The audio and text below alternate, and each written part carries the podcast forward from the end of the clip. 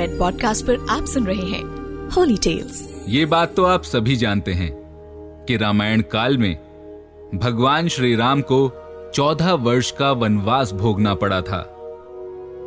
लेकिन आज मैं आपको एक कहानी सुनाने वाला हूँ अर्जुन के बारे में, क्योंकि अर्जुन ने भी 12 साल का वनवास भोगा था।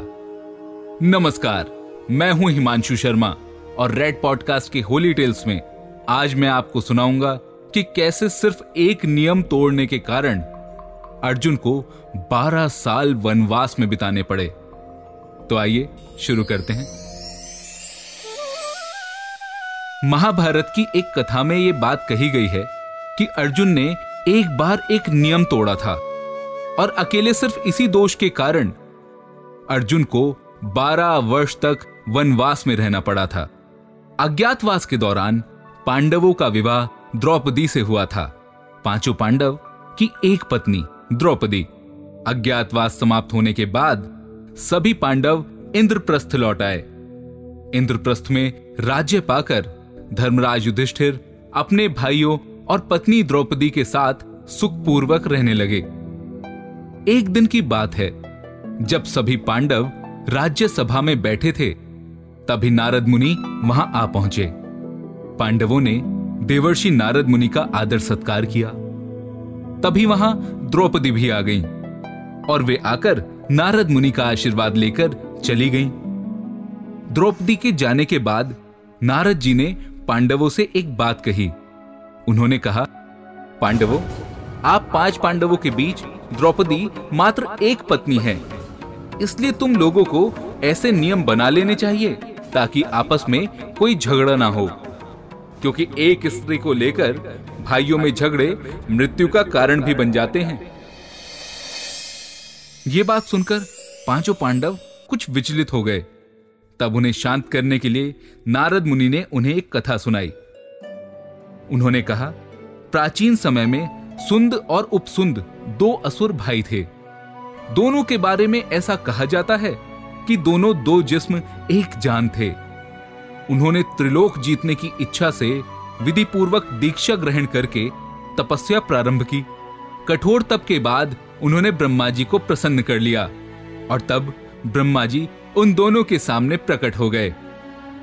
दोनों भाइयों ने ब्रह्मा जी से अमर होने का वर मांगा। तब ब्रह्मा जी ने उनसे कहा कि ये अधिकार तो सिर्फ़ देवताओं को है। तुम इसके अलावा कुछ और मांग लो। तब दोनों ने कहा, हे प्रभु हम दोनों को एक ऐसा वर दें कि सिर्फ़ हम दोनों ही एक दूसरे के द्वारा मारे जाने पर मरें। यानी, सुंद उपसुंद की हत्या कर सके और उपसुंद सुंद की। वे जानते थे कि उन दोनों में इतना घनिष्ठ प्रेम है कि वो दोनों भाई कभी एक दूसरे की जान नहीं ले सकते। और एक तरह से वे दोनों अमर हो जाएँगे। लेकिन उनके इस वरदान को ब्रह्मा जी टाल ना सके और उन्होंने उन दोनों को यह वरदान दे दिया। दोनों भाइयों ने वरदान पाने के बाद तीनों लोगों में कोहराम मचाना शुरू कर दिया, क्योंकि वे तीनों लोगों को अपने वश में करना चाहते थे। तब इस उपद्रव को देखकर सभी देवता परेशान हो गए और वे सीधे ब्रह्मा जी की शरण में गए। तब ब्रह्मा जी ने भगवान विश्वकर्मा से कहा कि वे अपनी माया से एक सुंदर स्त्री का निर्माण करें। वो इतनी सुंदर हो जिसे देखकर ये दोनों मोहित हो जाएँ। विश्वकर्मा उस कार्य में लग गए। एक दिन दोनों भाई एक पर्वत पर अठास कर रहे थे। एक दूसरे के साथ खेल रहे थे। तभी वहाँ तिलोतमा यानी वो स्त्री जिसका निर्माण विश्वकर्मा ने स्वयं किया था, वो कनेर के फूल तोड़ते हुए उस पर्वत पर आ गई। दोनों भाइयों ने जब उसे देखा तो दोनों उस पर मोहित हो गए। और दोनों में उस स्त्री को पाने के कारण युद्ध आरंभ हो गया। और इस युद्ध में सुंद और उपसुंद दोनों मारे गए। ये कहानी सुनाने के बाद नारद जी ने कहा, पांडवों, मैं इसीलिए आप लोगों से ये बात कह रहा हूँ कि चूँकि आप पाँचों की पत्नी एक द्रौपदी ही है, इसलिए आप सब आपस में कुछ नियम बना लें, ताकि कभी भी आप लोगों के बीच किसी तरह का कोई द्वेष ना आए।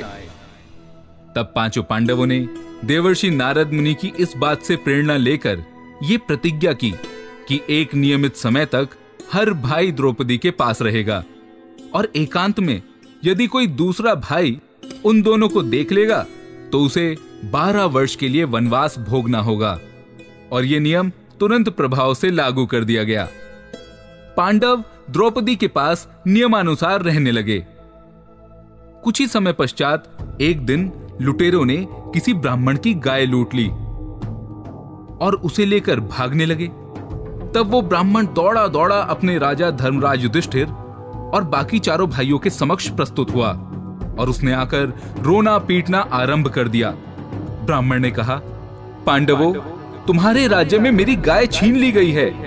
अगर तुम अपनी प्रजा की रक्षा नहीं कर सकते तो तुम निसंदेह पापी हो। पांडव चुपचाप उसकी बात सुन रहे थे, लेकिन उनके सामने एक अड़चन थी, जिस कमरे में राजा युधिष्ठिर द्रौपदी के साथ बैठे हुए थे। उसी कमरे में बाकी सभी पांडवों के अस्त्र शस्त्र थे। एक और जहाँ कौटुंबिक नियम, वहीं दूसरी तरफ़ ब्राह्मण की करुण पुकार। तब अर्जुन ने यह प्रण किया कि मुझे ब्राह्मण की रक्षा करनी होगी, फिर चाहे मुझे इसका प्रायश्चित ही क्यों ना करना पड़े। यह निश्चय करके अर्जुन राजा युधिष्ठिर के कक्ष में निसंकोच चले गए और उन्होंने राजा से अनुमति लेकर धनुष उठाया और आकर ब्राह्मण से बोले, ब्राह्मण देवता, बस आप थोड़ी देर यहीं रुकिए। मैं अभी के अभी आपकी गायों को लेकर वापस लौट आता हूँ। तब अर्जुन ने बाणों की बौछार से लुटेरों को मारकर वो गाय लाकर ब्राह्मण को वापस सौंप दी। और उसके बाद अर्जुन स्वयं राजा युधिष्ठिर के पास गए और उनसे कहा, राजन, मैंने एकांत ग्रह में आकर अपनी प्रतिज्ञा तोड़ी है, इसलिए मुझे वनवास पर जाने की आज्ञा दें।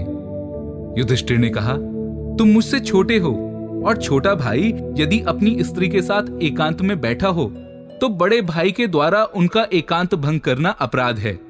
लेकिन अगर छोटा भाई बड़े भाई का एकांत भंग करे तो वो क्षमा का पात्र होता है।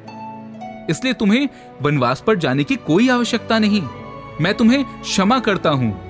लेकिन अर्जुन ने कहा, राजन, आप ही तो कहते हैं, धर्म पालन में कोई बहाना नहीं करना चाहिए। इसीलिए मैं बिना कोई बहाना बनाए वनवास में जाने की आज्ञा चाहता हूँ। तब अपने भाई से आज्ञा लेकर अर्जुन ने वनवास की दीक्षा ली और वनवास को चल पड़े। मैं हूँ हिमांशु शर्मा। और रेड पॉडकास्ट के होली टेल्स में आप सुन रहे थे अर्जुन के वनवास में जाने की कथा।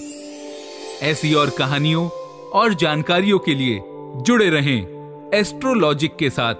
फेसबुक इंस्टाग्राम यूट्यूब और ट्विटर पर। और अधिक जानकारी के लिए द एस्ट्रोलॉजिक डॉट कॉम पर संपर्क करें। धन्यवाद। You are listening to red podcast Holy Tales, written by Himanshu Sharma, audio designed by Shekhar Tiwari. Send your feedback and suggestions. Write us at podcast at redfm.in.